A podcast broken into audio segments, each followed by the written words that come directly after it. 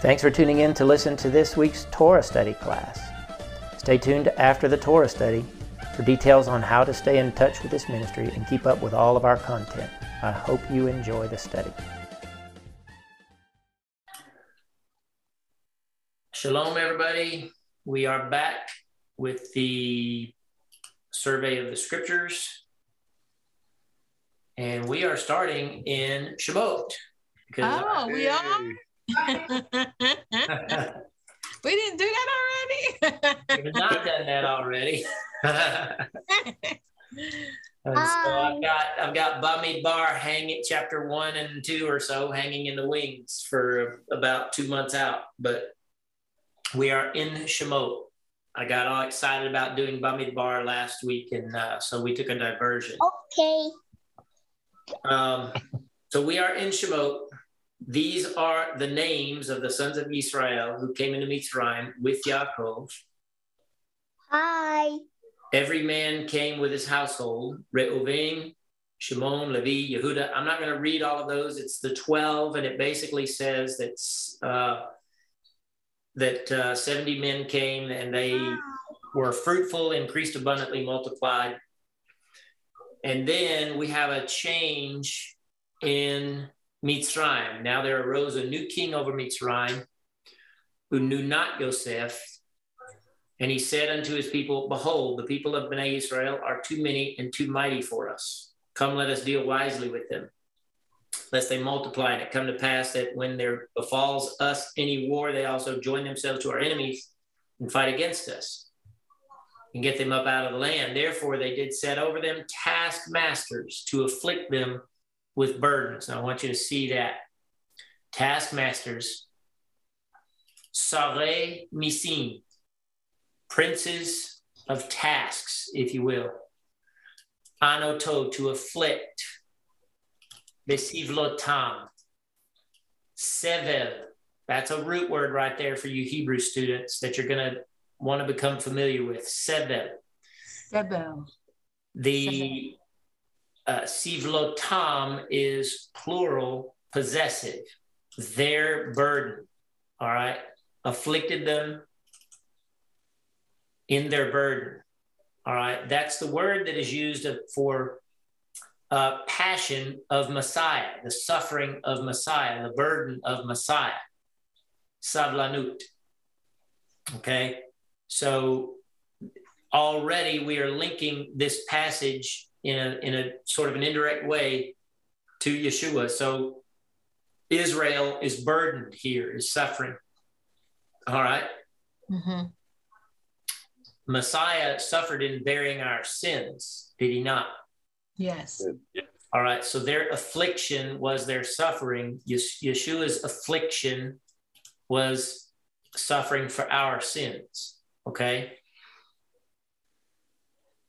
They built for Paro store cities, Pitom and Ramses. And if I'm not mistaken, it's been recently they have discovered Ramses. There were people that thought it didn't exist, but archaeologically they've discovered it. I don't know if it's been verified yet, but it seems like it's been relatively recently that they've, uh, some scientists, archaeologists have come to a conclusion on that. But the more they afflicted them, the more they multiplied and the more they spread abroad.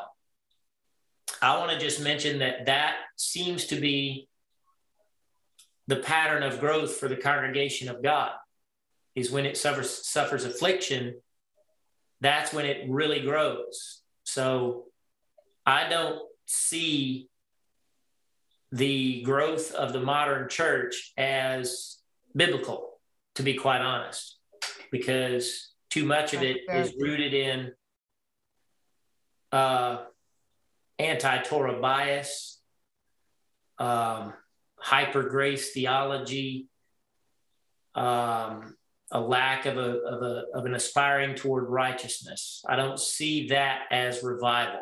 I'm sorry, I just don't. I can't. Feel good messages. Yeah, feel good uh, name it, claim it, prosperity, all of that stuff. It, it, it's it's becoming one church, if you will, and it ain't pretty, in my opinion. Okay, so true growth is through the, the strife of life and the affliction. I personally believe. Okay. And they were a dread because of Bnei Israel. The, the, the Egyptians were eh, feared Israel. And they made Bnei Israel to serve with rigor. They made their lives bitter with hard service in mortar and brick and all manner of service in the field. And all their service wherewith they made them serve with rigor. Okay, so that's at the end of 14. Avdu bahem beferech. Right there, there's the rigor.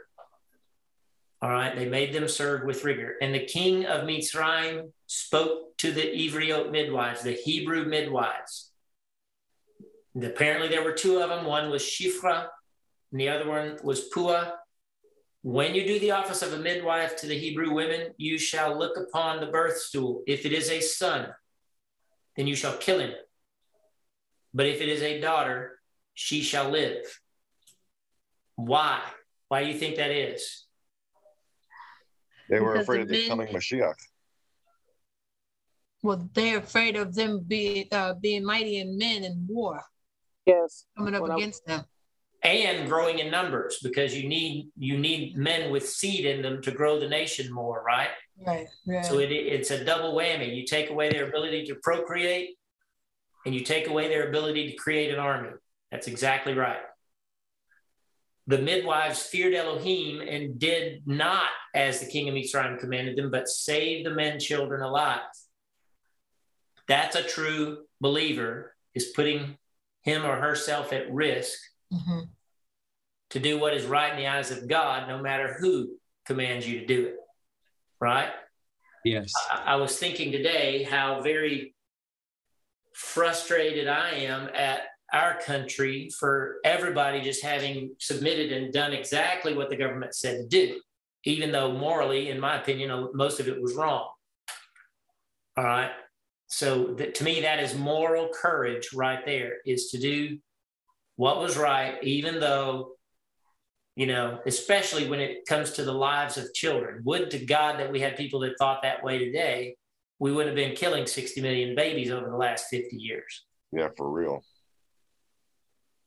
All right. And the king of Mitzrayim called for the midwives and said unto them, Why have you done this thing and have saved the men children alive? And the midwife said unto Paro, Because the Hebrew, the Hebrew women are not as Egyptian women, for they are lively and are delivered before the midwife comes unto them. And Elohim dealt well. Now, let me ask you this Is that true? Not necessarily. Exactly. I don't so.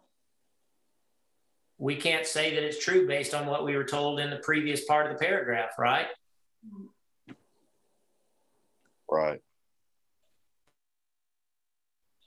They feared Elohim and did not do what the king commanded them, but saved the men children. It's not that they weren't there when the men children were born. They disobeyed the command of the king. They they said they said they made up a, a way to protect themselves, right? Mm-hmm. So they lied, that they lied to an unrighteous king in direct disobedience to an unrighteous order in order to do a righteous thing. That's almost like the, your first act of civil disobedience. Right. Exactly. Yeah. Exactly. And Elohim dealt well with midwives. And the people multiplied and, and waxed very mighty. And it came to pass because they feared Elohim that he made them houses. And that is exactly what it says. Batim. And Paro charged all his people, saying, Every son that is born of you shall you cast into the river, and every daughter you shall save alive. So instead of just talking to the midwives, he commanded it of every person now. Mm-hmm. Any thoughts or comments? Or shall I move on? Well, we see the same thing happen all the time. They they put together some sort of a order or a statute, and they first start off with only for federal employees and only for this, and it starts to spread to where it try to make like everybody. So again, nothing's new under the sun. That's the same trick. Yes. Yep. Exactly. And now everything back to normal. yeah. The new normal. And you know, and and uh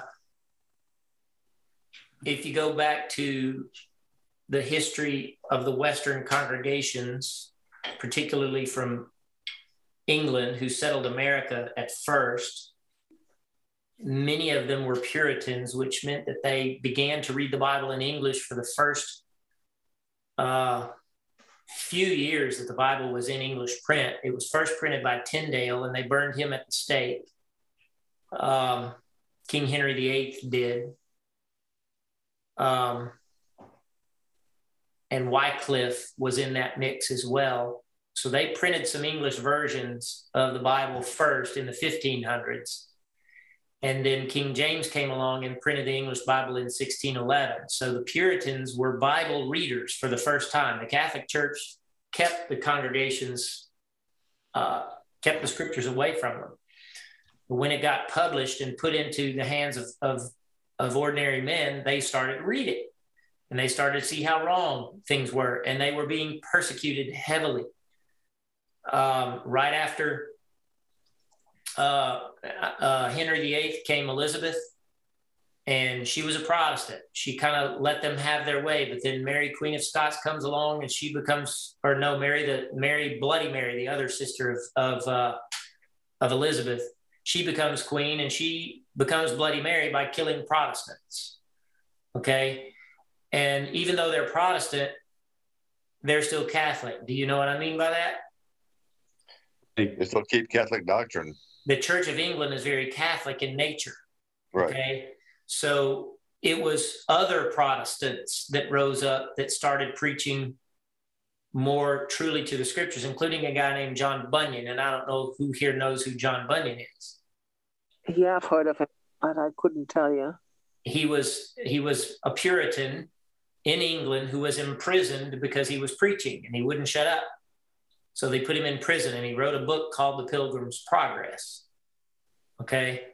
And I've said all of that to say that those people were being persecuted and that gave them the courage that they needed to get on the Mayflower and to get on other ships and to brave the, the, the unknown, brave the sea and brave the unknown and brave the, the, the, uh, uh, uncivilized people on the other side of the pond to start a new civilization, hopefully.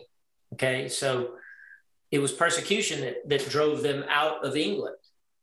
All right, and other places as well. The Mennonites of uh, Central Europe. Um, that's who the Amish come from, and there's there's several strains of them. The Amish, the Mennonites, the, the there's two or three more. I can't think of their names right now, who were in a similar boat in in their parts of Europe, and they all fled to come to America to be free to worship. They were they were being persecuted, but the congregations grew. All right. And people would come to the States and then they would merge with those congregations, but eventually it went down. But my point is, is that revivals don't have revivals happen real real return to God happens through hardship. Uh, the Civil War caused some of it. Uh, the Great Depression caused some of it, where people returned to God. And I, I kind of think we're either there or we're we're just done done, if you know what I mean. yep. Uh, we're either going to go through some suffering as the congregation of God, or we're just going to leave.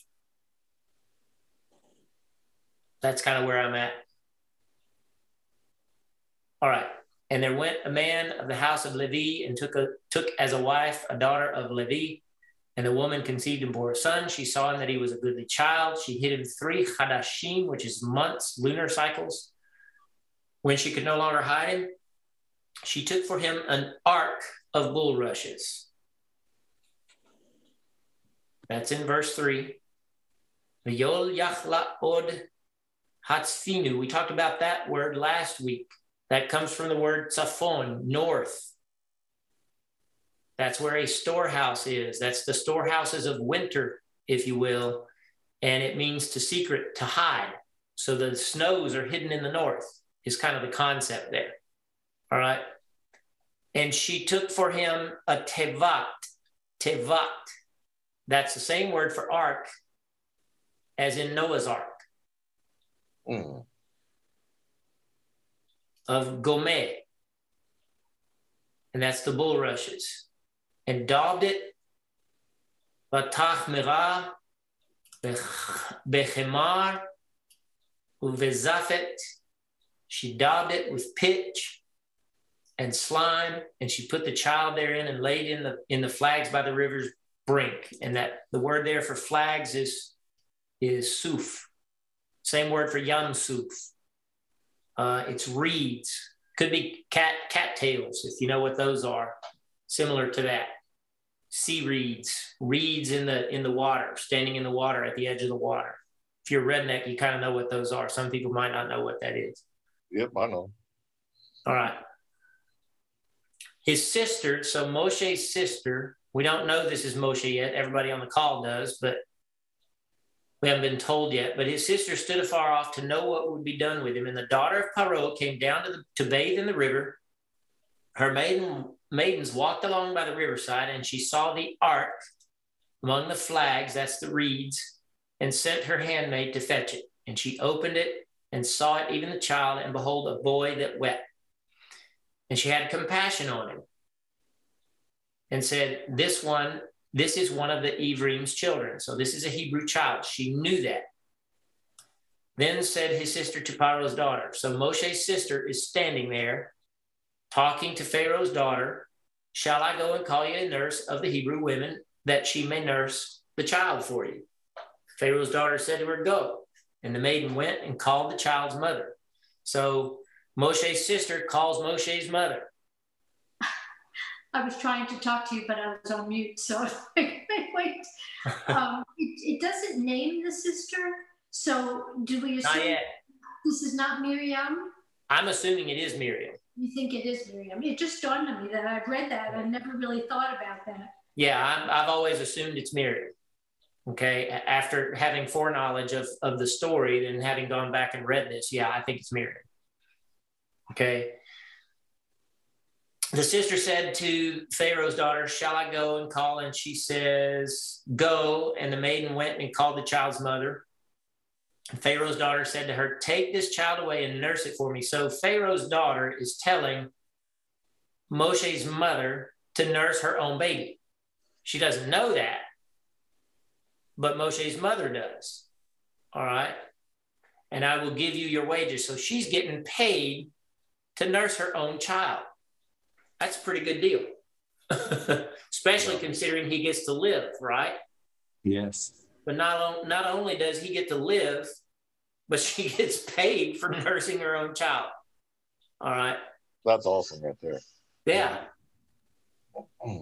And when the woman took the child, and, and the woman took the child and nursed it, and the child grew, and she brought him unto Pharaoh's daughter, and he became her son, and she called his name Moshe. So, whereas I'm assuming that at this point he's been weaned, all right, and that's the point when he became her son. Okay. And she called his name Moshe and said, Because I drew him out of the water. All right. Any thoughts or questions about that?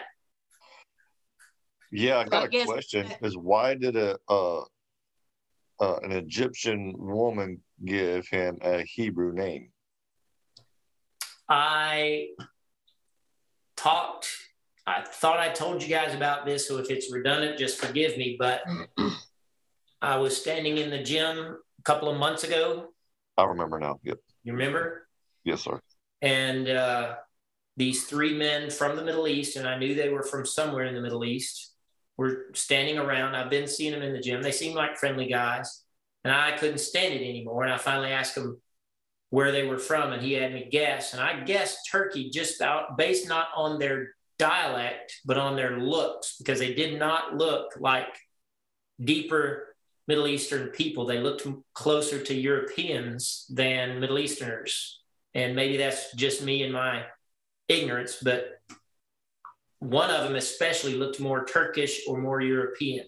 Okay, so that I guess that, but he, but their language sounded more, more like a, a Semitic language than than Turkish does. So, um, um, Melly and I had watched a, a, Turkish series one time. It was very good, by the way. But uh, so I, I, I was kind of familiar with Turkish, but it's still close enough that I just couldn't figure it out. Well, it turns out the guys were Egyptian and and I said, well, I I figured something like that, and I told him I speak Hebrew, and he said, oh well, it's we used to speak Hebrew too in Egypt, you know. So his claim, and that's what they taught him in whatever school he went to, is that the Egyptians used to speak Hebrew, and that you know, but we learn in the Joseph story that he needed a translator, right? Right. My bet is, however, that the two languages were at that point very close together.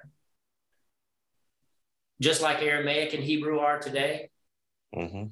I'm willing to bet that whatever Egyptian was back then was similar enough to Hebrew that it was an easy transition. But regardless, if she spoke purely Egyptian, then she called him something that meant drawn out of water, like Moshe does. Are you with me? Yes. But and it could be as as the Egyptian empire grew, they began to develop and their language developed and modified and changed a little bit over time too. So yeah, that makes all the sense now. Yeah, I'm, sure it did. Um, but yeah, the, the languages, the, the longer they go, the more divergent they get from one another just because they borrow from different sources and grow their language differently. So yeah, I believe that's probably what happened. But this is written from the Hebrew perspective from the throne of God. We got to remember that. And so he's getting it in its in its purest form anyway, right? Right. So, so go ahead. So um I, I just was her husband well she I don't know if she had a husband or not, but the fact is she had a baby and they just accepted it as her child. So I'm thinking when it comes to all of the different gods that they serve, that it's it's kind of easy for them to believe that God just gave her that baby. You know, they oh yeah, yeah, something along that line. Yeah, the Nile River was itself one of their gods, and I think that's why we're seeing Moshe in that river. Mm-hmm. Because Moshe uh, let me show you something. Moshe, let me find it. Where bees it?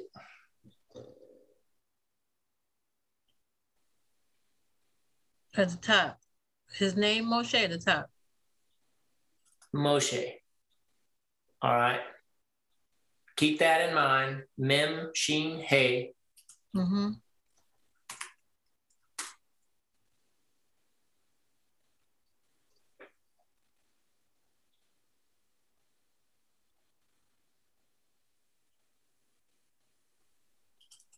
Now look at this, Moshiach.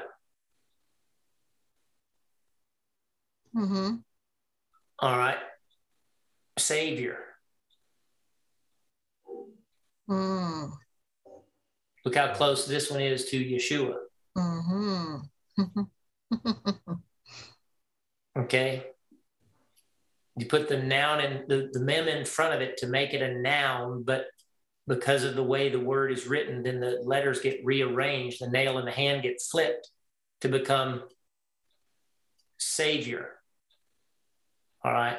mm-hmm. So that's a play on Yeshua's name, but it's similar to Moshe. May come from the exact same two letter root, which means to draw out. Moshe means to draw out. Hmm. All right. And he was in a sense a savior. That's right. That's the point that I'm making. We have a salvation picture here. We have the Nile River, which is one of the gods of Egypt, which was the first one that God judged. Remember, yeah. he judged all their gods. We're going to see that. Everything that he put a plague on was one of their deities. All right. And he started with the Nile. So before the Exodus starts, God brings the Savior through what they see as their savior. The Nile River was their source of life because it it the, that green valley around the Nile is where all the food of Egypt was grown. Mm-hmm. Okay. Um, they learned irrigation. They made all of their farms right along that river because they're up in the northeast side of Africa where it's extremely dry and hot. But that Nile basin is was very fertile, and they learned to manipulate that river and make make life out of it. Mm-hmm. Okay. And so God starts there with Moshe. He puts him in, he has him put in that river and then drawn out. Okay. I don't think it's a coincidence that he was put mm. in an mm. ark. Mm-hmm. Yeah, really. Right. Right. And that that ark saved him. Mm-hmm. And that ark, I believe, is sort of a personification of Moshe's mother's faith. Mm. That took some faith. Yeah. To do. To, first of all, just to put an innocent baby in a boat, a little tiny boat, and hope that he lives. Yeah. Be free, Shamu. Good luck to you. Exactly. And then to send your daughter, we don't know, you know, I think it was kind of passive that Moshe, Moshe's sister went and watched him, right? Let's look at that again. His sister stood afar off. So she did that on her own, it looks like. Maybe mama told her to do that. But maybe she just did it by herself. That's kind of what it, what it looks like to me. Are you with me? Because because she's like, man, said my my baby brother off. What's going to happen to him? Exactly. And she could have been if if they'd have put two and two together, she could have been killed too. Bingo. So that was a monumental move of faith, in my opinion. And then look at her faith, how big it is. Yeah, she thought she approaches Pharaoh's daughter. Shall I go and call a nurse from the Hebrew women? Mm-hmm. That was some, this girl had some cojones. you know, j- just like um, the scriptures talk about the strengthening of Pharaoh's heart and things like that, it's possible that Abba could have been strengthening her heart too. Absolutely. Boldness. But Pharaoh's daughter could have been like a ditz because, oh, you're just going to go find some woman that can nurse this child and not put two and two together that you know who this woman is, probably. Yeah. you know yeah. And, and so but I mean, it's it's beautiful because she put her her baby in an ark. Mm-hmm. Her daughter goes and intervenes, interferes, mm-hmm. and it goes well. And the next thing you know, she's getting paid. Mm-hmm. Nurse her own child. Nurse her own child. I tell you, God is thorough. I'm telling you. All right. So she calls him Moshe because I drew him out of water. And it does it doesn't escape me that Israel, the nation, is drawn out of water 80 years later. Mm-hmm. Mm. Right? By a guy named Moshe. mm-hmm. Very true. Right? Mm-hmm. Mm. Uh, just as an incidental, Vateredo Toki Tov, she saw him that he was good. This is talking about Moshe's mother. It's superscript. It's superscript. So it's kind of like take another look at it. And of course, Tov, even though it, the word means good, it starts with a serpent. All right. And that's the sting of life. Even in the midst of that, things can be good. All right. So she saw goodness in him. She may have been a little bit bitter for having had a child at that time, but instead of being defeated, she grows some courage, right? Mm-hmm. And builds him an ark and sends him away. And then, of course, now we know the rest. I drew him out of water came to pass in those days that when Moshe was grown up, He went out of it, out unto his brethren. So this is where it deviates from Cecil B. DeMille and the other Moshe movies. He went out unto his brethren. He knew, he knew he was an, a Hebrew. Mm-hmm. Okay. He looked on their burdens. We're in verse 11 here. I got to do something right quick.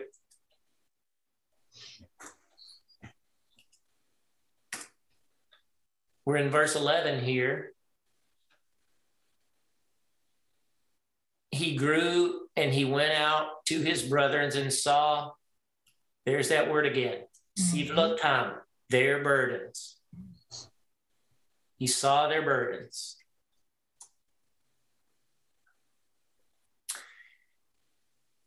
And he saw a, an Egyptian smiting a Hebrew, one of his brethren.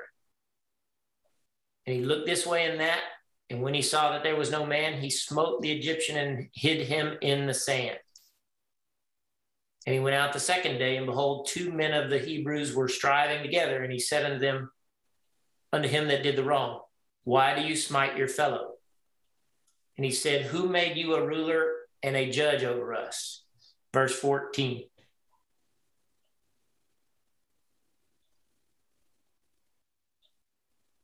Me samcha le'ish sar v'shofet aleinu, a prince and a judge over us.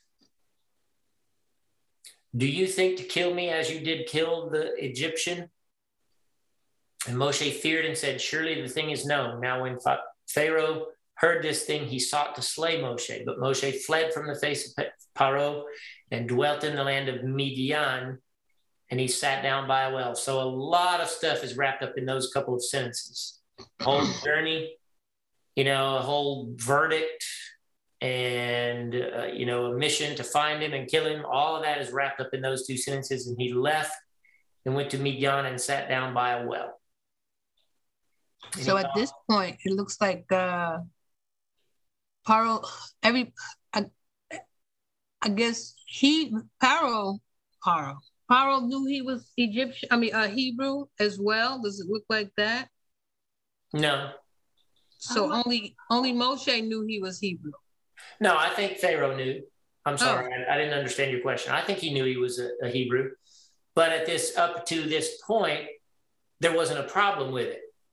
What happened is he killed an Egyptian, and mm. Pharaoh needs to deal with breaking the law. murder was against the law in Egypt, believe it or not. well, they were Torah keepers in a sense. Yeah, murder against murder against uh, uh anybody Egyptian. but the slaves. Yeah, mur- he murdered an Egyptian soldier. Yeah. What I keep thinking is the two Hebrew men that he tried to break up the fight, and it said, "Who are you? Who made you a judge over us and a ruler over us?" I can only imagine him choking on their words just a little bit later on, you know? Yeah, well, it would have been what, 40 years later. So they may or may not have been alive. Um, but yeah, anybody that they told it to and who agreed with him certainly would have choked on those words because he does become a prince and a ruler over them. And so, yeah, so it's almost like they were speaking prophetically, right? and and it sees that and they didn't know so moshe was just observing just chilling out checking out everything knowing who he who, truly who he is and boom this thing happens yeah and he does what he thinks is the right thing to do or he just allowed his rage to take over him that must be it because he hid the he hid the man that he killed right. in the sand and didn't think anyone else saw it it does say that he looked around before he did it. So that right. He was not in such a rage that he didn't have that thought. I better right. make sure nobody's watching. Yeah.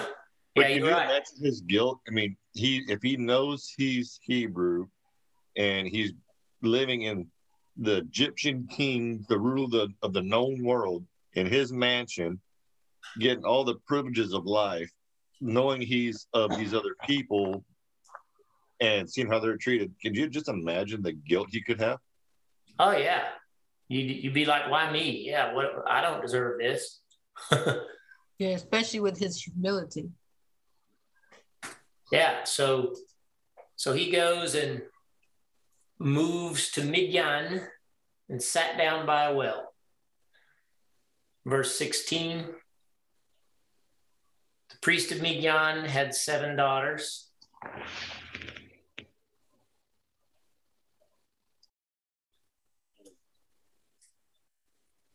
Give me just a Sheba. second. Sheba. The priest of Midian had seven daughters, and they came and drew water and filled the troughs to water their father's flock. Who does that remind you of? Uh, uh, uh Rebecca. Bingo. Rivka. Jacob. Yaakov and Rivka. And the shepherds came and drove them away. They drove the daughters away. But Moshe stood up and helped them and watered their flock. And when they came to Reuel, their father, Reuel means we see God. Mm-hmm. All right. Right there. Mm-hmm. And he said, How is it you are come so soon today? And they said, A Mitzri, an Egyptian, they're calling Moshe an Egyptian, delivered us out of the hand of the shepherds, and moreover, he drew water for us and watered the flock. And he said unto his daughters, And where is he? Why is it that you have left the man? Call him that he may eat bread. And Moshe was content to dwell with the man. That's in verse 21. Vayuel Moshe lashevet et ha'ish. Lashevet et ha'ish. All right? To dwell with the man. And he gave Moshe Tzipporah, his daughter. And she bore a son, and she called his name Gershom, for he said, I have been a stranger in a strange land. Now, there's a lot of stuff in here on a deeper level, personally. Moshe means drawn out. Tzipporah is what to Moshe? Wife. Could I say bride and still be right? Yeah. Doesn't Tzipporah mean bird as well? That's what I was about to point out. It means bird. All right. And their son is a stranger. A stranger there. Gershom. Sham is there. Ger is stranger. All right. Moshe, salvation, a bird, a stranger there. Does that bring anything to mind to you guys? I'm missing the bird. The Ruach HaKodesh falling upon Mashiach as the form of a dove. Okay, what else? The, the uh, bird that flew out of the ark. Yep. Bird that flew out of the ark. All right. What? Give me something else that flies. Doesn't the bride of Messiah fly? Oh, yes, we fly away. Mm. I mean, the very wedding ceremony itself, they carry the bride in flight to the bedchamber, right? And so this may be stretching it. I may be stretching it, but again, I'm drawn back to, or I'm reminded of the Heat Revelation chapter 12, where the woman gives birth to a son and the son is caught up in flight Mm-hmm. The son here is called a stranger there. Mm-hmm. You are strangers and foreigners in the world, right? Mm-hmm. Yep. I don't think any of this is accident. Honestly, this is the bride. Tzipporah is the bride, right? Mm-hmm. Mm-hmm. Is anybody with me? Yeah. Yeah, I can see that. Got it. Yep. All right. Ger is stranger and Sham is there. All right. It just paints a picture for me. And it came to pass in the course of those many days that the king of Mitzrayim died. And Bnei Israel sighed by reason of the bondage, and they cried, and their cry came up unto Elohim by reason of the bondage. And Elohim heard their groaning, and Elohim remembered his breach with Avram, Yitzchak, and Yaakov, and Elohim saw Bnei Israel, and Elohim took cognizance of them. Vayeda Elohim, he knew them, he considered them. That's that right there. Yeda, no. All right.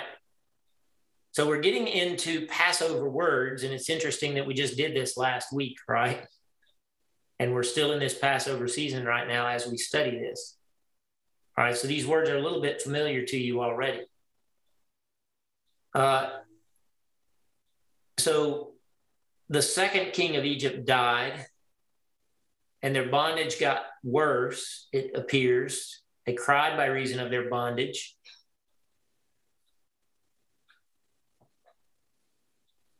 Now, how long was Moshe gone? 40 years. 40. Okay. Elohim heard their groaning. Vayishma. You should see a familiar word right there. Vayishma. Shema. Yep. Elohim, God heard their groaning. Na'aktam. Na'akatam. And re- God remembered his covenant with Abraham, Isaac, and Jacob. And he saw Bnei Israel and knew them. Vayare Elohim et Bnei Israel, Vayeda Elohim. All right.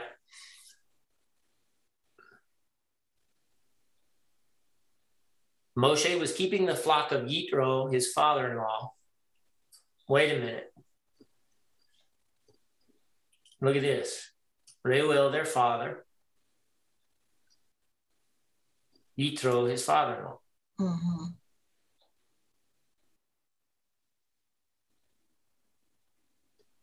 First and first and middle name. Any other ideas? Mm.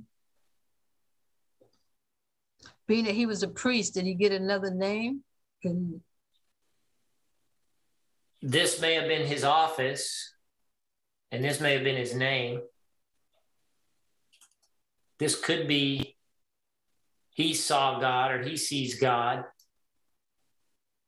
Are you with me? Mm-hmm.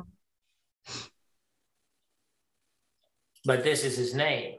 I still haven't worked that out yet. Maybe I, I seem to remember coming to a conclusion on this some years back, but it's just escaped me. Moshe was keeping the flock of Yitro, his father in law. Yitro means, Yeter means left over, or it can mean the string of an arrow, a bow. All right. So, but yoter means above and beyond. All right. So this is in the is in the possessive his above and beyond. Are you with me? His yoter. All right, yitro. He's the priest of Midian. Reuel, so huh? Yeah. So Reuel and Yitro are the same person. It's the same man. But he's called by a different name. Yes. Huh. Yeah. And that's hard to work out. I haven't seen for myself a satisfactory answer to that. I'm hoping that we kind of see something tonight. And if I remember right, there's a third way that he is called. We just mm have to get to that. When they meet him again after Moshe comes back, mm-hmm. I think there's even a third way that he's referenced. But I, I, it's it's kind of shaky for me. All right. So saying that he could have been known by the one man we see God, Reuel, Reuel, in his role as the priest. Yes. Yitro as his just common name. His given name, yeah. That's what I think it is. Um, but I don't see anything to nail it down but it's just I find it interesting that he is a priest and that's what his name is there. But when he's referenced as father-in-law, he's referenced as Yitro. It's just worthy to take note of. Okay. And we'll watch for we'll watch it unfold as we go. He's the priest of Midian, and he led the, Moshe led the flock to the farthest end of the wilderness and came to the mountain of Elohim unto Horeb. All right we need to go look at a map there. Horeb. Horeb. That's right.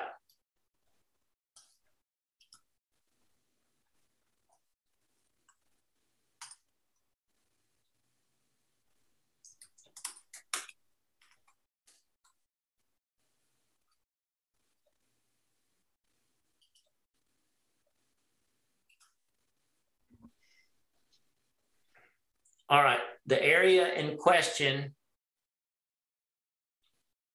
is this whole peninsula. All right.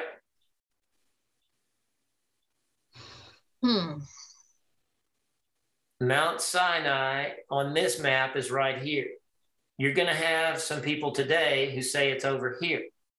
And they say there's a mountain over here somewhere that, or perhaps up here in this area, somewhere on this side of the river, where there's this split rock and it's kind of, you know, in their minds, it looks like where Israel might have settled uh, for the tablets. Okay. What I want you to know is Horeb and Sinai are the same mountain. All right. This is an estimation. It depends on whether or not Rephidim is an actually known thing. I don't know that, whether or not that's been archaeologically proven. But this map may have some information that I don't have. The last book that I read about all of this was called, uh, it was Werner Keller's book. It's called The Bible as History. And it was an early collection of all the archaeology that existed in that day. And Werner Keller wrote that, I think, in the 50s, maybe. And so it's an old book, but it was very scientifically written and reliable. And of course, there are people who think they know that Mount Sinai is over here. I disagree with that because this is Arabia or this is the Sinai Peninsula. You see Sinai Peninsula? Mm-hmm. Yep. It's called Har Sinai, the mountain of Sinai. Right? So, in my view, it has to be over here because that's where God says it was, is on this peninsula. And I personally believe they crossed the Red Sea probably right about here. Goshen is up here. These people disagree with me, it looks like. Looks like they crossed the sea right here. I don't agree with that because you can't seek an army in that. Are you with me? Mm-hmm. This shows their route. They did stop at Sukota, but I think they went further. I don't but think they're they, also they're also trying to on, on, the one hand prove that yes it happened but yeah it just happened because of this and this is where they went they're not yeah they're trying to, they're trying to they're explain it away and make it natural other than supernatural yes Mm-hmm. But did any of you ever see that National Geographic uh, article where they actually found chariots Mhm. at the bottom of the Gulf in the water? Yes. Yes. Yes. And I can't remember where that was, but that Yeah, was. Yeah, that was proof right there. Yeah, right there. yeah i haven't been able to verify that i'm the kind of guy that needs to needs two or three sources to back that up i have heard that report but i can't claim it yet because i haven't i need i'm just that way i got to have two or three witnesses i can't establish anything on one witness so And the Wow. archaeological, the, the find of the, uh, the, the wheels, the chariot wheels buried there. Yeah, I, I haven't seen it myself, and I don't know who is claiming it. I don't know the science behind it. I It's just, a movie. Yeah. yeah, we- Together movie. We went to go see it. I didn't see a movie on it. I just Documentary saw movie. on TV. Uh, it was a uh, like a documentary. Documentary, right? Documentary. Now here the two maps agree on where the mountain is. Do you see that? Uh-huh. And this one makes more sense as to where they crossed. Do you see that? The other one had them crossing right here, Mhm. but I think they crossed somewhere down here. All right. And it has Baal Tzefon here, Pi Hahirot right there, which is where they stopped right beforehand. So these these three are mentioned in their journey. And so this to me is a better estimation of how they traveled. well the first place where you you said where the other map had them crossing that's more of a pond than it is a sea you wouldn't call that a sea necessarily anyway Exactly. And, and that's what I mean is that it's not probably deep enough to sink an army, but this one is. And so I would be interested as to where the source you guys are talking about as to where they say the crossing was. Now he didn't mention about that little port, that that little part but he, like he like you said, that's that's a little part, and yeah. and and he disqualified that. And then when he found, and I think it was it, it was they were trapped like they, they couldn't go no, nowhere left right north south they could only go one way right either back to the egyptians or into the sea yeah and if you look at the geography here that makes sense right here. Mm-hmm. up here it doesn't make any sense. But down here it does. They were trapped. But and also this is big enough to sink the army.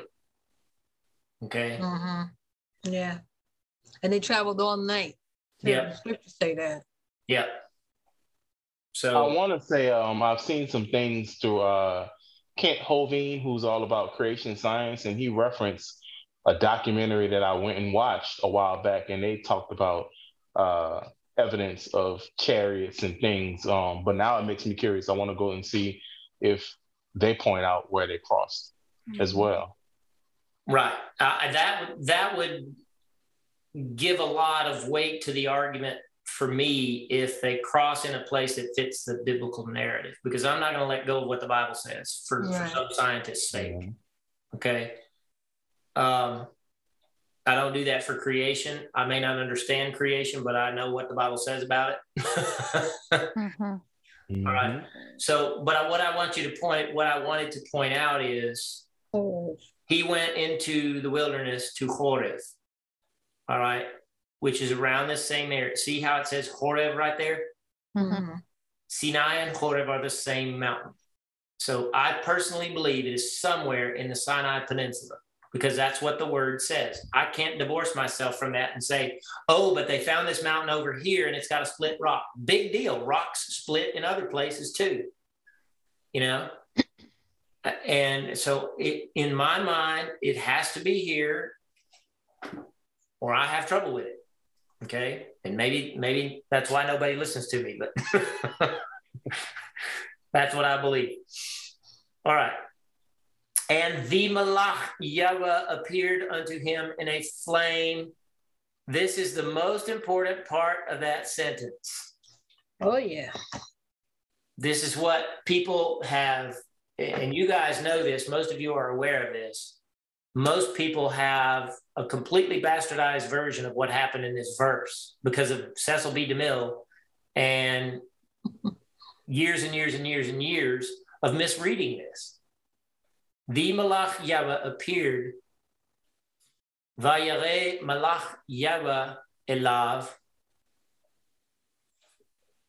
in the flame of fire out of the midst, mitoch hasne out of the midst of a bush. And he looked, and behold, the bush burned with fire. Vayera vahine hasene, the bush, boer, burned with fire. The hasene enenu ukal, but it wasn't burned up. It wasn't consumed. All right. Yeah, it was not consumed. And Moshe said, I will turn aside now and see this great sight, why the bush is not burnt. And when Yahweh saw that he turned aside to see, Elohim called unto him. So the Malach Yahweh is in the bush, right? Yeah. And God called him out of the midst of the bush. So what does that tell you about this and this? A manifestation. This Malach, this messenger of Yah, is a perfect manifestation of God. Mm-hmm. He's not God. He's a manifestation of God. God mm-hmm. is on his throne, but he's emanating through this messenger. Is that mm-hmm. satisfactory to everyone? Yes. It is. All right. So that's exactly what's happening. And, and people overcomplicate this and listen to other doctrines that have been superimposed over the scriptures over the last 4,000 years but this is the plain meaning of what it says. God called to him out of the bush and said, Moshe, Moshe. And he said, Here am I. Moshe Moshe vayomer hineni. Basically, see me. Behold, here am I. Here I am. And he said, Do not come closer. Put off your shoes from off your feet For the place whereon you stand is Kadosh ground.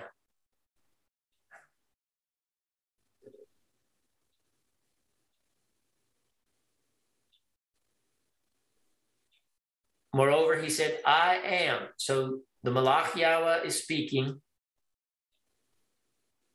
And he says, I am the Elohim. Anochi Elohe Avicha. I am the God of your father, the God of Abraham, God of Isaac, God of Jacob. This is the messenger speaking. I want you to hammer that into your mind. But he's saying, I am the God of your fathers, Abraham, Isaac, and Jacob.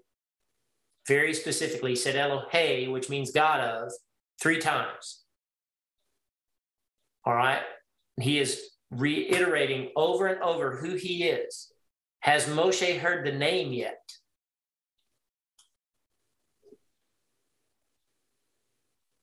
Mm-hmm. No. Moshe has not heard the name yet. And he said, Do not come closer. Okay. Moreover, he said, All right, we already read that. Moshe hid his face, for he was afraid to look upon God. He could see whoever this was. Do you agree? Yep. Yes. But he was afraid to look at him and and point point taken if it was god either way he he, he couldn't be right there if it was god because no. he would have been consumed. He would have died. Yeah. Right. he would have died. But this is a perfect manifestation. So in effect he is seeing god right? Right right right it's not the creator God in all of his fullness. It's. God manifesting in a diminished capacity, but it's still it's still him. The full expressed image. Exactly. And Yahweh said, I have surely now look at how that reads. It just says that. Any thoughts on that? It didn't say the Malach Yahweh said. It didn't say Elohim said. It says that. Because Yahweh speaking. Exactly.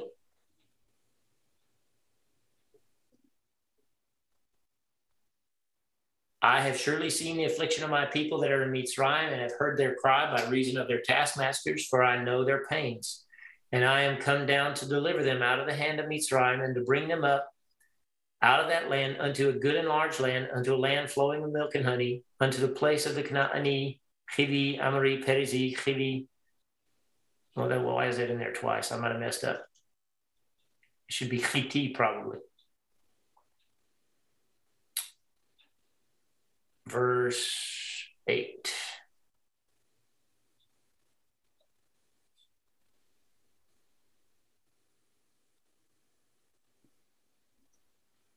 Knaani Chiti and Chivi. So that one should be Chiti. So I messed up there. Might want to make a note of that. Write that down. yeah.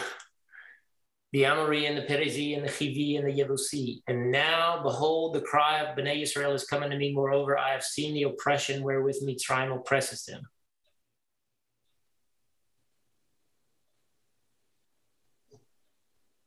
Come now, therefore, and I will send you to Pharaoh, and you may that you may bring forth my people out of Mitzrayim. And Moshe said unto Elohim, Who am I that I should go unto Pharaoh and that I should bring forth Bnei Israel out of Mitzrayim? And he said, Certainly, I will be with you, and this shall be the token unto you that I have sent you.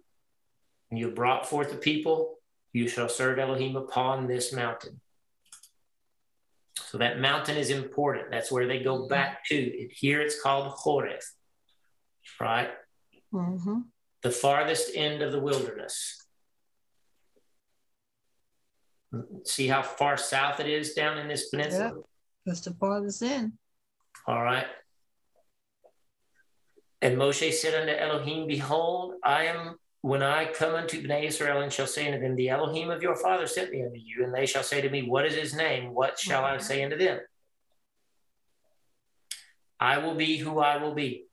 You can also say, I just, it's hard to figure out how best to say it, but you can also say, I will be whatever I will be, because that's the nature of Hebrew words.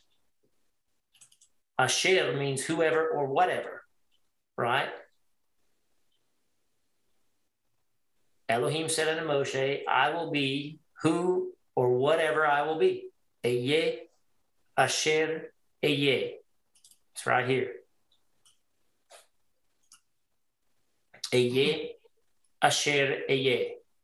I will be whatever I will be. That's the conjugation of the verb to be. Notice how similar it is to his name. Everybody? Yeah, so you know there are um, people who try to say that Yud Vape is not his name, but I, uh, a, a, a he, what is it? A ye. A ye, a shiv, a ye. They're saying that's his name. All right. A, a ye, asher a ye is how he refers to himself. Mm-hmm. So they are right in that sense, but look at what he then says. This is what you shall say to the sons of Israel. Eye has sent me unto you. And Elohim said, moreover, unto Moshe, Thus shall you say unto them, Yahweh, the Elohim of your fathers, of Abraham, Isaac, and Jacob, has sent me unto you. This is my name forever, and this is my memorial. This is how I shall be remembered or recalled for all generations. And he's talking about the four letter name. Mm-hmm. Mm-hmm. So that settles that argument for me. Right. He's, I will be whatever I will be. Don't, basically, he's almost saying, don't worry about my name, but since you asked, this is what they're going to call me forever. Yahweh. Mm-hmm. Are you with me? Yes. Mm, yep. Zichri ledor dor. My memorial. Ze zichri ledor dor. My memorial from one generation to another. My spoken remembrance. That's what Zachar is. Zichri. Spoken. A spoken remembrance, not just a thinking remembrance, but a spoken remembrance. That's what that means. So it's we we are to recall him by speaking that name. Hmm. But we're not to forbid the use of that name. Bingo. Because the very the very nature of why he calls him, himself that is because he wants us to say it. This is my spoken memorial. For all generations.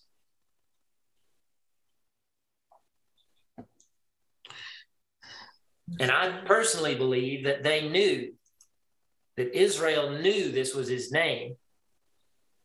Moshe may have, but he may not have. Why? He was brought up in the house of the Egyptian. Raised up Egyptian. He was raised up as an Egyptian. He was probably weaned off his mother's breast, and then he became Pharaoh's daughter's son. 15.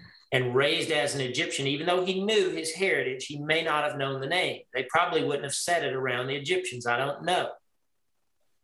But I, my bet is that they knew because they handed down their traditions orally. And they knew, you're going to see later, some of the traditions and some of the things that Abraham and Isaac and Jacob had said to them.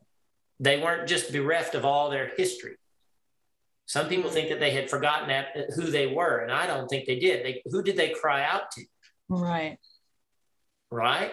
How did they know to cry out to the God of Abraham, Isaac, and Jacob? And they, they definitely knew knew to cry out to him because exactly. uh, it's probably just passed down from generation to generation. Bingo.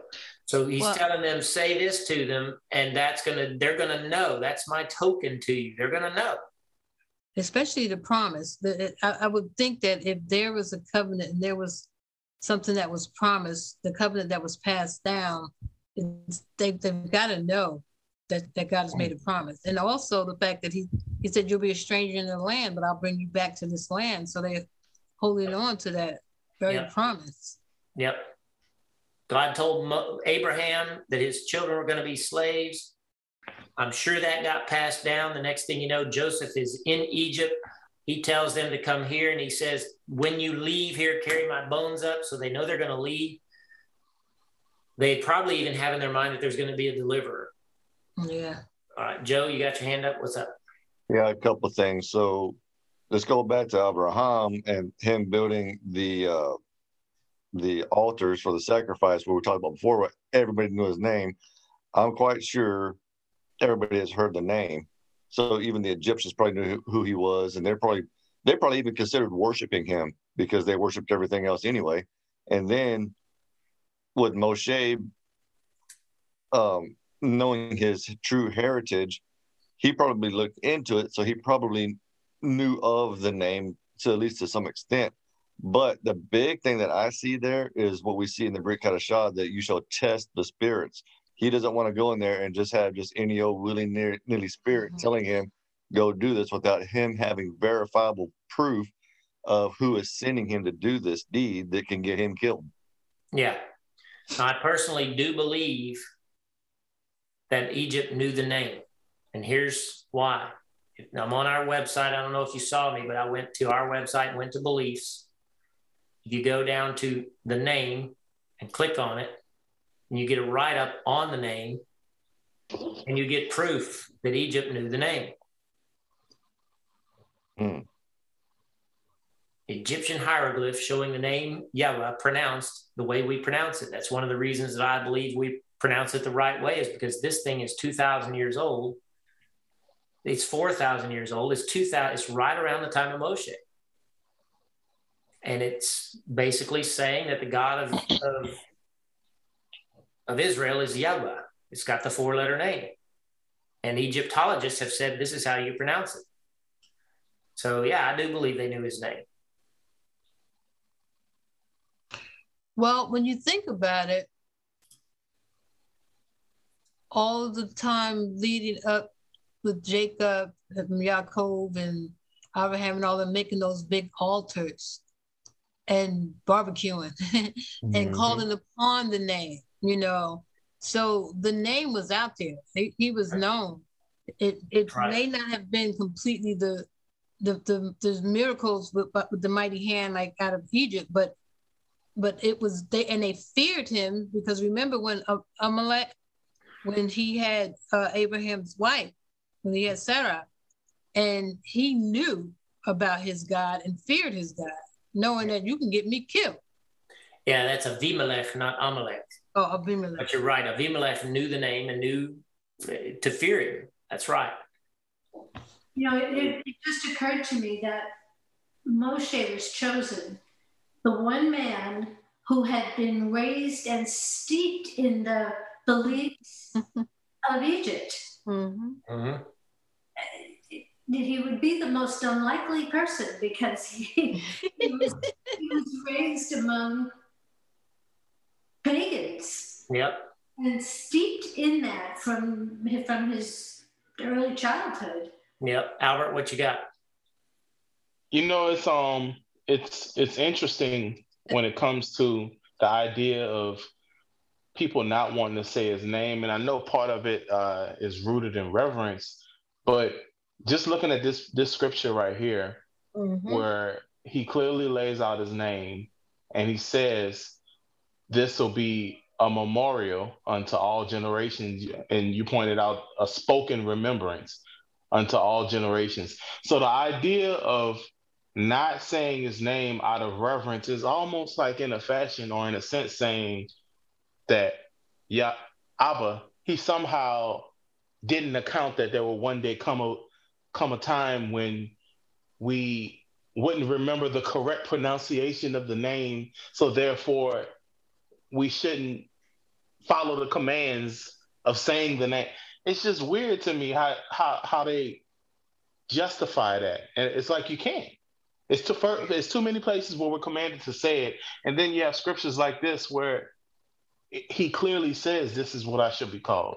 And they always stand on some intellectual platform to justify it. They don't stand on what the word is actually saying. They stand on some some yeah. rabbis or someone else's intellectual uh, clout in order to continue to justify not saying it. They don't stand on what the word says. You cannot find anywhere in the word where it tells you not to say it. Right. And find hundreds of places in the word where it tells you to declare it. To declare it. And and, yeah. and like you're saying, the very the very promise of it, you know, the giving of it to Moshe itself is calling it a remembered spoken declaration. So Un, unto all generations. Uh, unto all not, generations. Yeah. Not not not all the generations that remember the correct pronunciation. Right. And all and, generations, period. Yeah. And if if you haven't read or if it's been a while, I suggest that everybody goes and reads this mm-hmm. because this has multiple sources mm-hmm. from antiquity that all show, plus just the basic Hebrew. Uh, you know, you look at you look at any of the major prophets' names, and they've got these three letters on the end of them: Yahu, mm-hmm. Eliyahu, Yeshayahu, Yirmiyahu, Ovadiyahu, Zechariah, all of them have that suffix on the end of their name. The only letter that's missing is this one. You and you know, there's just to me, there's plenty of evidence to show us how to pronounce it, and even if we're slightly wrong. Uh, so, so that does go further to solidify um, what we believe to be the pronunciation. Absolutely. No. So, Absolutely. Okay. So, so, but even if we are slightly wrong, we're certainly not wrong on the spirit of the word that says it's a memorial forever. Right. Right. Yeah. And so, you Open. know, th- that's I the had, part that gets me all generations because as if to say if we can't do it now, it's almost like you saying Abba there was a flaw in what yeah. he said. Like he yeah, didn't account for that. Uh, like, come on. Yeah, eh, you know, and you have I don't mind it when people call him Yahweh because mm-hmm. that was the English translation of his name for a long time. And it's yeah. perfectly legitimate. It does not bother me when people say it. Sometimes I say oh, it that way just because Yahweh is a little strange to people. It's harder to say. So I don't mind saying Yahweh because that Yahweh because that is an English translation directly from his name. It's sort of like Yeshua is a direct one-to-one transliteration from Hebrew to English, whereas Joshua is a translation of Yehoshua to English. All right. It's the same kind of thing. Yahweh is is taken out of Hebrew and put into English. Is everybody with me? But when we say Yahweh, we're saying it in Hebrew. Mm-hmm. mm-hmm. Right. Everybody got that difference? Yeah. So, no, I was going to bring up the same thing that I don't mind it when people say Yahweh because you can look at the Hebrew and get that pronunciation if you don't understand all the details of the grammatical things going on. You can get that. And okay, that's cool. You're saying to the best of you know how. At least you acknowledge the fact that he has a name and that it ain't the Lord. Yeah, and and and or the name. And, and it's right. not the name, or it's not Hashem, or it's not Adonai. His name is his name. And so yeah. for me, and it just, and I hate to beat a dead horse, but for me, when I'm reading this text, that's why I wanted it here. When I'm reading this, if it, let's say if I were Jewish and my personality as it sits right now, if I were also Jewish and, and fresh in this, and I started reading this and I got here, it would be dishonest for me to say Hashem or Adonai. Yeah. Yeah. Because that's not what I'm looking at. That's right. And that to me is editing, taking away from. You shall not add to, neither take away from this Torah. And if I'm, and if I'm ex- replacing this with Hashem or Adonai, I'm violating that command. Mm-hmm. I'm taking away from the Torah and putting something else that I want there in its place.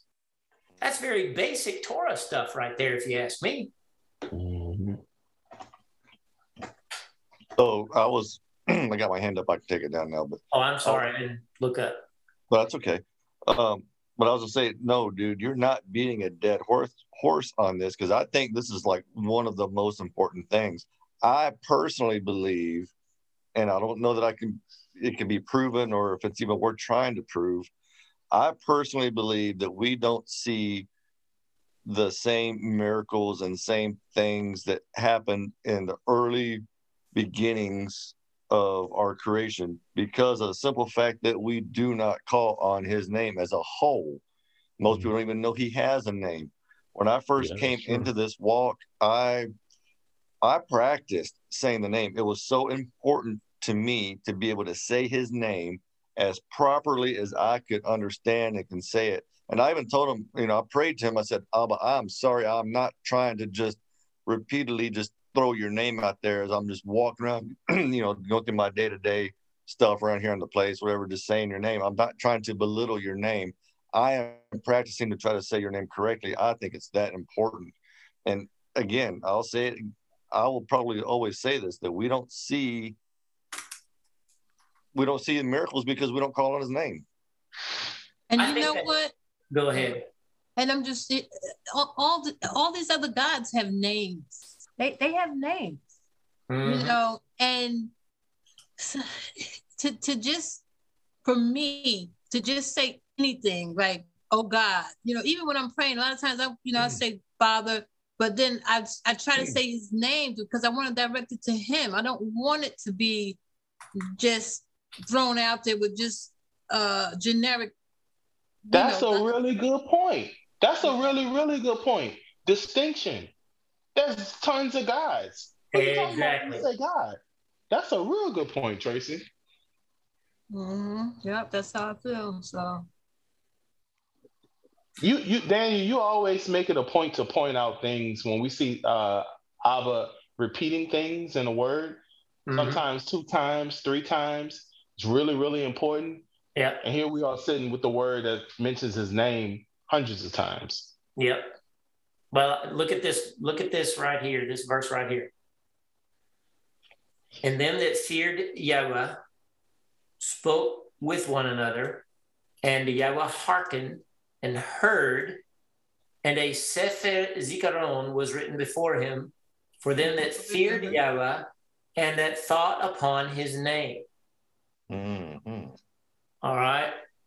A Sefer Zikaron was written.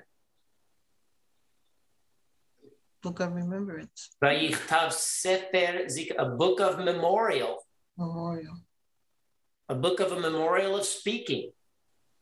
I think this is directly related to what we just read out of Exodus. This is my memorial forever. They that feared Yahweh spoke with one another, and he hearkened. Niberu Yahweh Ish El Re'ehu spoke with his neighbor. Everyone who feared Yahweh spoke a man with his neighbor. Vayakshev Yahweh, and Yahweh hearkened and heard it, Vayishma, and wrote a book of remembrance before himself, or before oh. it. All right. For them that feared Le Yahweh, whoever thought upon his name. All right. They spoke it with one another. They feared Yahweh. They spoke to one another. He hearkened and he wrote a book of remembrance. I personally believe, I think that's going on. And of course, in the English Bibles, it's they thought upon the Lord, the name of the Lord, you know.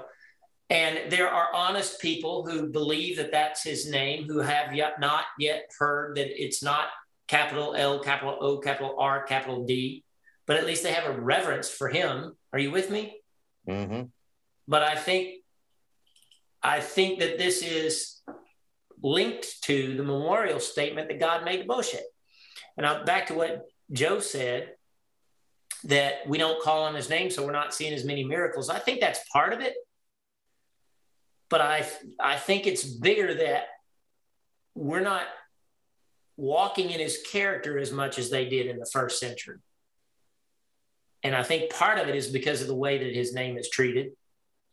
But I think the other part of it is is that we we're we're we're still learning how to walk.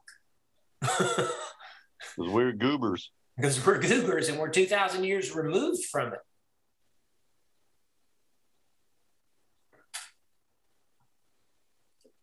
it. You know, I mean, how many of us would be able to do what Kepha pulled off when when hmm. uh, the seven sons of, of Sceva did what they did?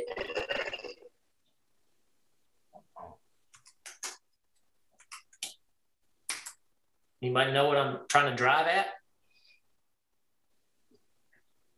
Or uh, because I think about it, you know, I think about the, the spiritual warfare that we're in, what we're up against in the supernatural realm.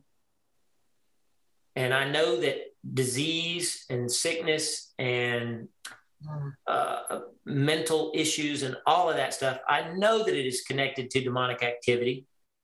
But why aren't we delivering people from it? I don't know. That's that's oh.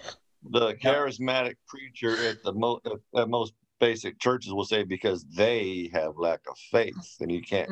Fix their yeah. lack of faith. Well, yeah, but you know, anybody that's honest knows that those guys aren't any any more successful, if if not even worse off, than the average Joe is in delivering people. Otherwise, there wouldn't be so much adultery and fornication in their churches.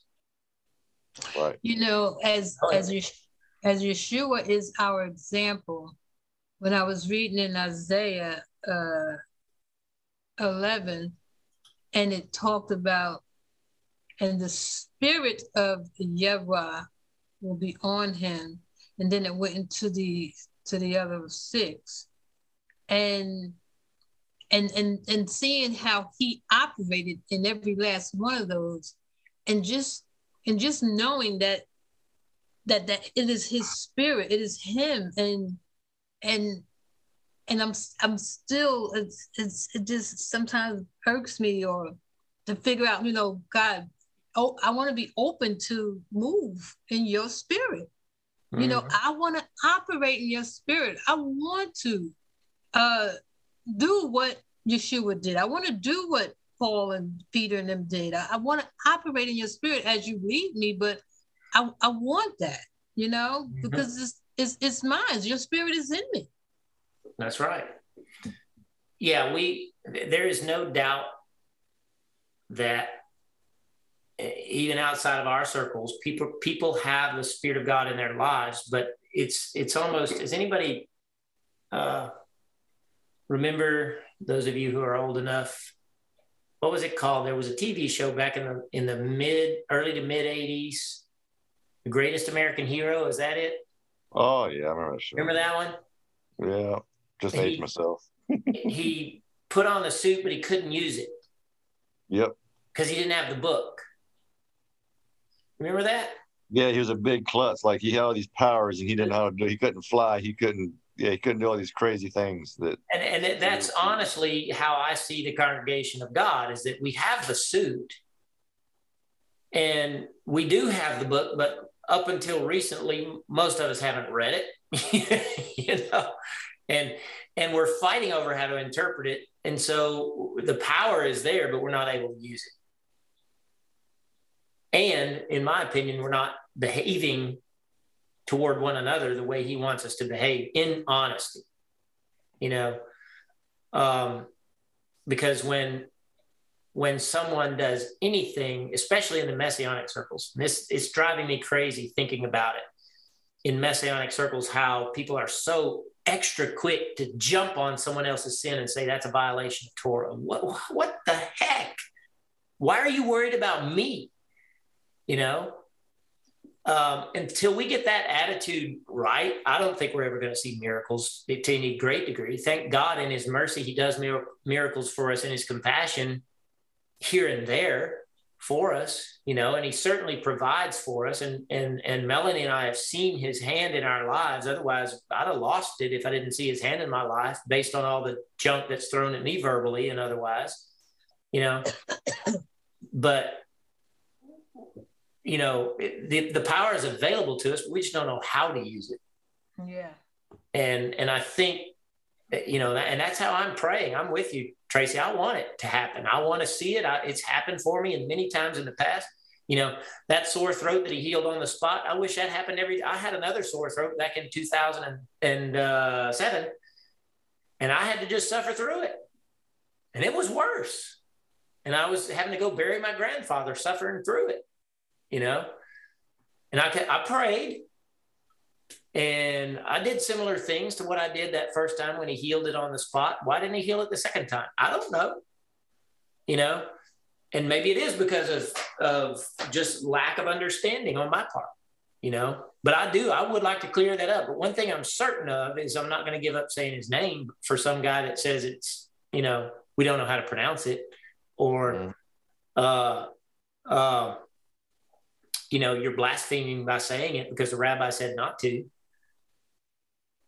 If you can come up with some hard, verifiable proof with resources to say that we are saying it wrong it should be said this way, then we'll change. But I will change as soon as you give me some some logical proof as to why you believe what you believe. And I've seen I've seen Nehemia Gordon's take on it as to why he calls him Jehovah with the Vav. I don't believe it. I don't agree with it. Uh, first of all, I'm not going to listen to a person who rejects Messiah and goes out and tries to win people away from Messiah. I'm not going to listen to that person ever. You know, uh, and I've seen other messianic people's arguments, and I've certainly seen the goofball arguments that come out of the messianic circles about how to say it. And it doesn't work. It doesn't wash with me. Um, and and and that's kind of the proof that I'm talking about. If we were really brothers, they wouldn't be so miffed at me for saying it the way I do. Especially, you know, go look at our website. It's a well thought out argument. You may not agree with it, but treat me as a brother. But they can't do that. They don't I, do that. I remember watching some of the early studies from the previous congregation when I first came into this walk, and uh, I remember you saying it, Daniel, as saying Yahweh right at first. And then I saw a shift. There was a time when it says uh, you were saying Yahweh. And then there was a time when I saw you you had made some mistakes. Like you would within like one study, you would say Yahweh, and then you would catch yourself later on and say Yahweh. And so and that all that did to me was solidify the fact that you were growing as well. You were learning, you were being corrected as Abba was allowing you to be corrected. And I took that as an inspiration that, you know, we think that we know things, but sometimes we just don't know. And, but once you know, and once you start getting the evidence, then, you know, we have to strive to make those changes to be That's as right. correct as we can. So That's right. But, you know, our our character and how we treat one another, I believe, is the biggest reason we don't see the power of His name because we're too busy arguing about how it's pronounced, when to use it, when not to use it, and bashing one another. Eh, who who they're supposed to be our brothers, and I don't bash them, but they come against me like hornets, man. And and eh, you know, I'm I'm not going to unify with that spirit, you know. So uh, that's what I'm praying for. And it, it, it, frustrates me because I start the yeshiva and I got, you know, one person actively studying, you know, and and I'm, I'm, pumping stuff out there all the time, trying to unify with the world around us, and there's just no one to unify with. It's it's ridiculous. It's sad to me. Um, I don't want to be the boss. I just want to walk with people who see things the same way, you know, and be treated right. I'm happy to have differences in how we agree, or how we view things, uh, but treat each other with kindness. Isn't that what Yeshua said would be the mark of his followers? yes. Yeah, I wanted to say that. That's exactly what he said. Yeah. So that to me is the big the big reason, you know, why we're not seeing miracles is because we're such a disunified body of misfits. And no one wants unification. People want to strong arm the other into believing the way they believe. All right, where were we? Yahweh, the Elohim of your fathers, of Abraham, Isaac, and Jacob, appeared to me. I have remembered you and seen that which was done to you in Egypt, and I have said, I will bring you up out of the affliction of Mitzrayim. Let's look at that one, 17. The affliction of Egypt. I'll bring you out of the affliction of Egypt into the land of the Canaanite, the Hittite, the Amori, the Perizi, the Hivi, and the Yebusi, to a land flowing with milk and honey, and they shall hearken to your voice. If you say all of that to them, they will hearken to your voice. All right. And this is why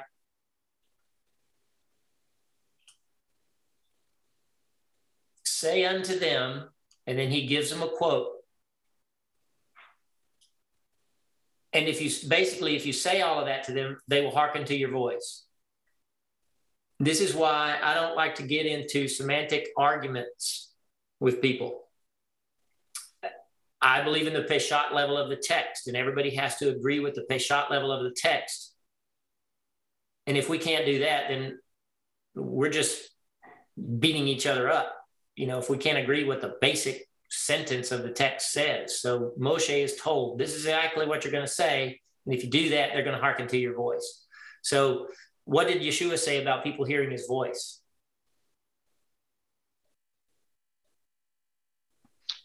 that his sheep know his voice. That's right. And what modern thinkers, especially in the word of faith movement, think is that they know how to recognize a thought that crossed their head. And what I believe it is, is they understand when the word is being rightly understood. Is there a difference there?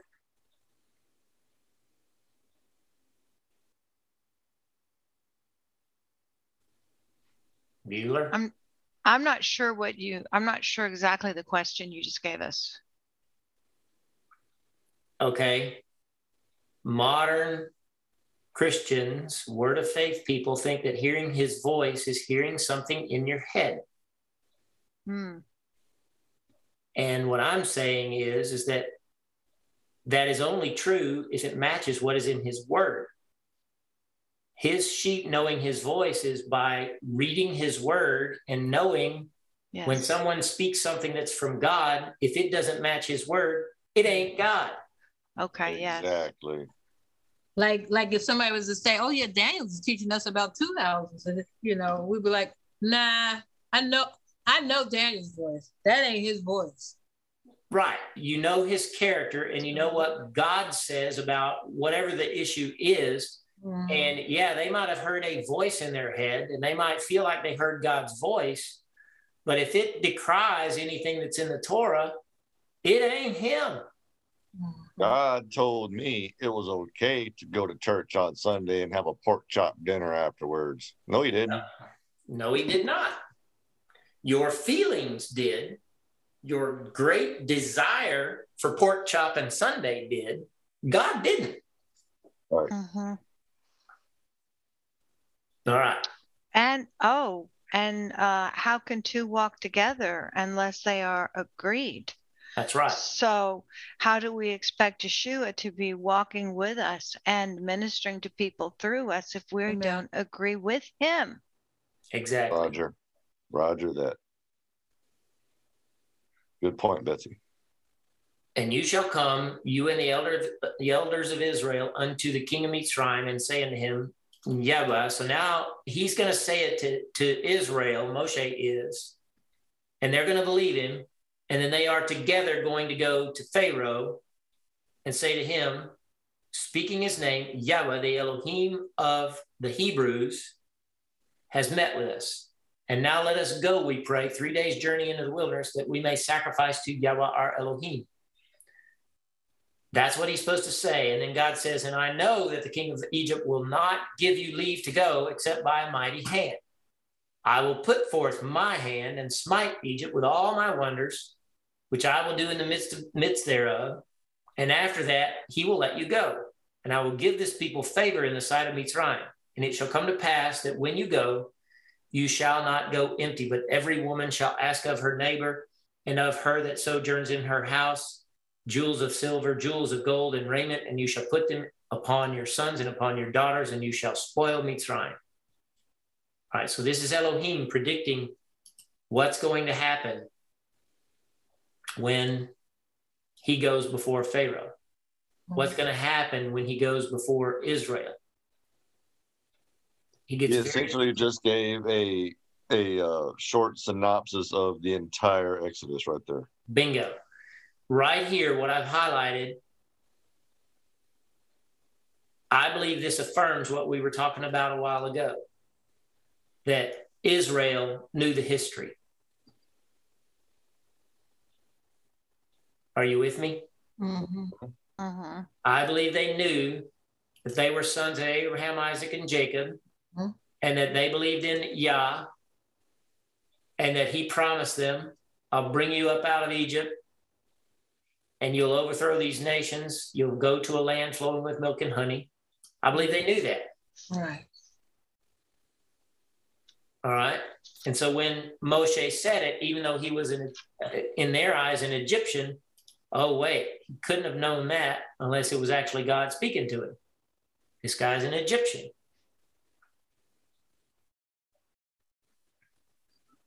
Aha, I'm Hebrew. mm-hmm. What if, in speaking to our Jewish people, we say this to them? Hmm. We can't say that he's appeared to us because he hasn't appeared to us. But do you get what I'm saying? They'll probably throw rocks at you because you said Yahweh and not Hashem. They might. But maybe that's the formula anyway.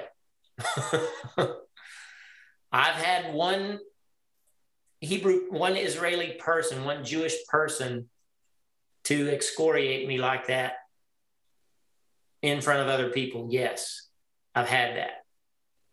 But I've never had one get mad at me yet. Now, if I went to Israel and, and were among the Orthodox, yes, you can bet your boots they're going to get crazy mad because they are so steeped in rabbinic doctrine. I've had, I think I told you guys, I hinted to it that two weeks ago, I got four or five messages from Jews basically telling me to shut my mouth that I'm a, you know, a Christianizer of Jews and uh, I mean, all kinds of stuff right there on our website, our wow. Facebook page. I missed that one. Yeah. Well, I didn't let them stay up long. I'd see them and I'd delete them. Um, but yeah, they were hostile. And I didn't take the time to even look at where they were from. They were Jewish people. They were mad that I was basically trying to show people Yeshua. Okay. So they they are hostile. They can be if they are people of, of religion. Um, Jews who don't necessarily know their faith, they're pretty okay with it. They're pretty okay with hearing about it. Um, but people who are active, Jewish Jewish people who are active in their faith, they tend to be hostile.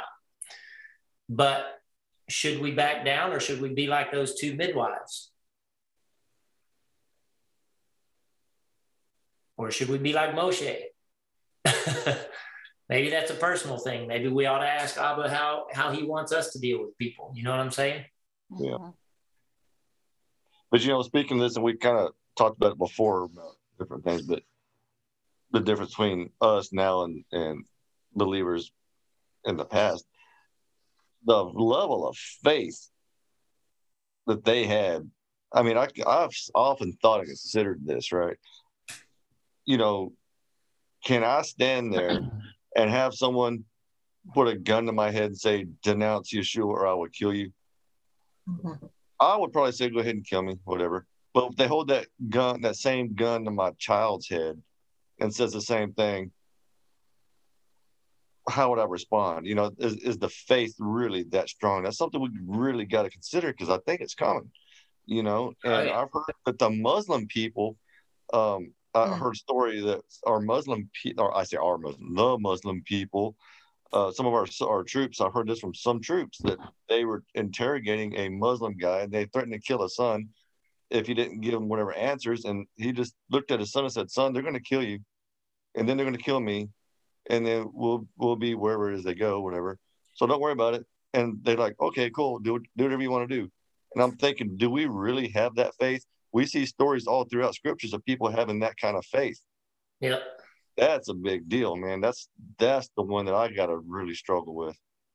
Well, that yeah, we do. We have to get to that point where we trust his sovereignty and his mercy. You know, um, you know, mm-hmm. I we're I do believe that Abba is driving us to that point. This kind of goes back to what I was talking about. The congregation doesn't grow when it's at ease. All this growth that we see that people see in churches is not growth, it's weeds. The garden is overrun, in my opinion, and it needs to be cleaned out. And real well, growth. Go ahead. They, I'm sorry. But a lot of the what they call the growth in churches is really not growth. They just move from one church to another because they don't like the teaching in one anymore, so they move to another one. Right. Right. That that's kind of what I'm talking about. Is it's just it's just butts and pews. It's not spiritual growth. And I would like to see organic growth on our part, where where you know people are coming to messiah if not for the first time they're returning they're, they're truly returning they're not just looking for a church mm-hmm. unfortunately that's what we had in the last wave of growth that we went through was just people looking for an alternative and i don't want that i don't want alternative seekers i want people who genuinely want messiah mm-hmm. yeah and to live his way and to to to act the way he wants us to act toward one another. Primarily, that's what I'm asking for. I'm so sick of being mistreated by believers, I could scream. You know, uh, I endeavor to treat everybody with fairness and equality and love and, and patience and endurance. And, and I, don't, you know, I, I want that back, you know, and I think, I think the Messiah deserves it. You know, we, he doesn't want us cutting each other and hurting each other. That's and, right. uh, um, I think that's that's the kind of growth that I'm praying for is organic growth in the love of Messiah that is rooted in Him, and it may come through affliction. It may be that that that's what causes any true repentance.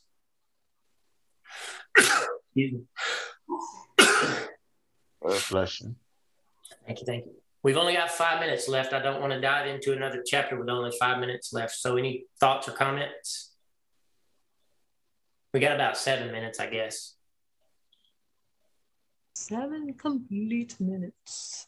Mm-hmm. it's amazing how much um, depth we can draw out of just this little bit that we've gotten into so far. is like how, how much it applies to now and and everything else. And man, it's just Oh, you, you know what I was going to say? Um, you know, when you were talking about them being hostile and things like that, um, it just takes wisdom because, of course, if you're trying to witness, if you're trying to witness, I mean, when it comes to Yeshua and it's talking about our belief in him, being the Messiah, there's no compromise. But you know, even even with the name, because of their of, of their ignorance or their uh, grooming, you know, to not say the name, um, using wisdom and saying, you know, Yud Hey you know, spelling it out. Yeah. As, a, as opposed to just not, you know not saying at all. Yeah, just slapping them upside the face with it. Right. Yeah. yeah. So that's that's that's that's a something that you know we need to make sure that we maybe can implement if we're talking to. Yeah. Well, I didn't I, I didn't emphasize it a while ago when we read this, but appeared to him in the flame of fire out of the midst of a bush. You know, it's it wasn't the bush that spoke the way Cecil B. DeMille depicted it. Mm-hmm. There was a person standing in it that looked like a human being because a messenger looks like a human being. Am I right? Right. A messenger has the same form as, let me put it that way, same shape, form, build, however you want to word it, as a human being, was standing in the bush. He was in the midst of the bush. The bush was burning, yes, but there was a, a person, an entity standing in the bush, and that person manifested as God and spoke on behalf of God, spoke on behalf of Yahweh, the, the, the God of Abraham, Isaac, and Jacob. So I just wanted to make that abundantly clear, primarily for people who might watch it in the future, because we all have, a lot of people have that presupposition that it was just a bush speaking. I, I just saw it represented that way on Facebook because we're in the Passover season, I suppose I just saw the burning bush represented in that way. It's all about the burning bush. It's not about the person standing in it. Mm-hmm. And I wish an artist would do a good re- rendition of the messenger standing in the bush and speaking. What you got, Joe? All right. So a little bit earlier, and it's been bugging me, and I was going to say it. I don't want to say it, but I'm going to say it because you were talking about how um, most, like, especially when you come into the this walk of Torah keeping and everything, you start like most people start hammering other people with their faults. That's that's against Torah. That's against Torah. You're doing this, doing that, whatever. Well, I'm going to say I'm going to start off with excuses, okay? Because I'm exhausted tonight. It's been a rough week. I'm tired. I'm focused on the study. My wife came in and she brought me food, and so I ate the food. And then you said it's the season of Passover still, and I'm like, you just ate bread. I just ate bread. I just ate, and I, I was down, dude. She made chili dogs, and we and she does all beef for me. So they're like she does all beef chili dogs. She made chili dogs, and I was down like the last two bites. I'm like, oh man. so there you go. Who are we? You big leaven eater. Look, and here it is. You thought I was gonna fall, right? So, uh, Sunday. we, we, we caught you. We're going to help you we're, and help help you not fall short. But you know what? Yeah, I wish it I could happened. be there for you, Joe. but you know what? Again, that that's that's proof right there. Who are we to, to judge other people's sin, right? And that's, that's right. Right. Right. That's right. Man. So I, hey, also, what is it? Confess your sins one to another, right? So that's, that's why right. I was like, it was bugging me. So Amen. I had to say this. Hey, Joe, I walked yes. away from the pizza because I realized I couldn't eat it. And about one o'clock in the morning, I, it hit me. I did have a beer, and I'm going, oh no.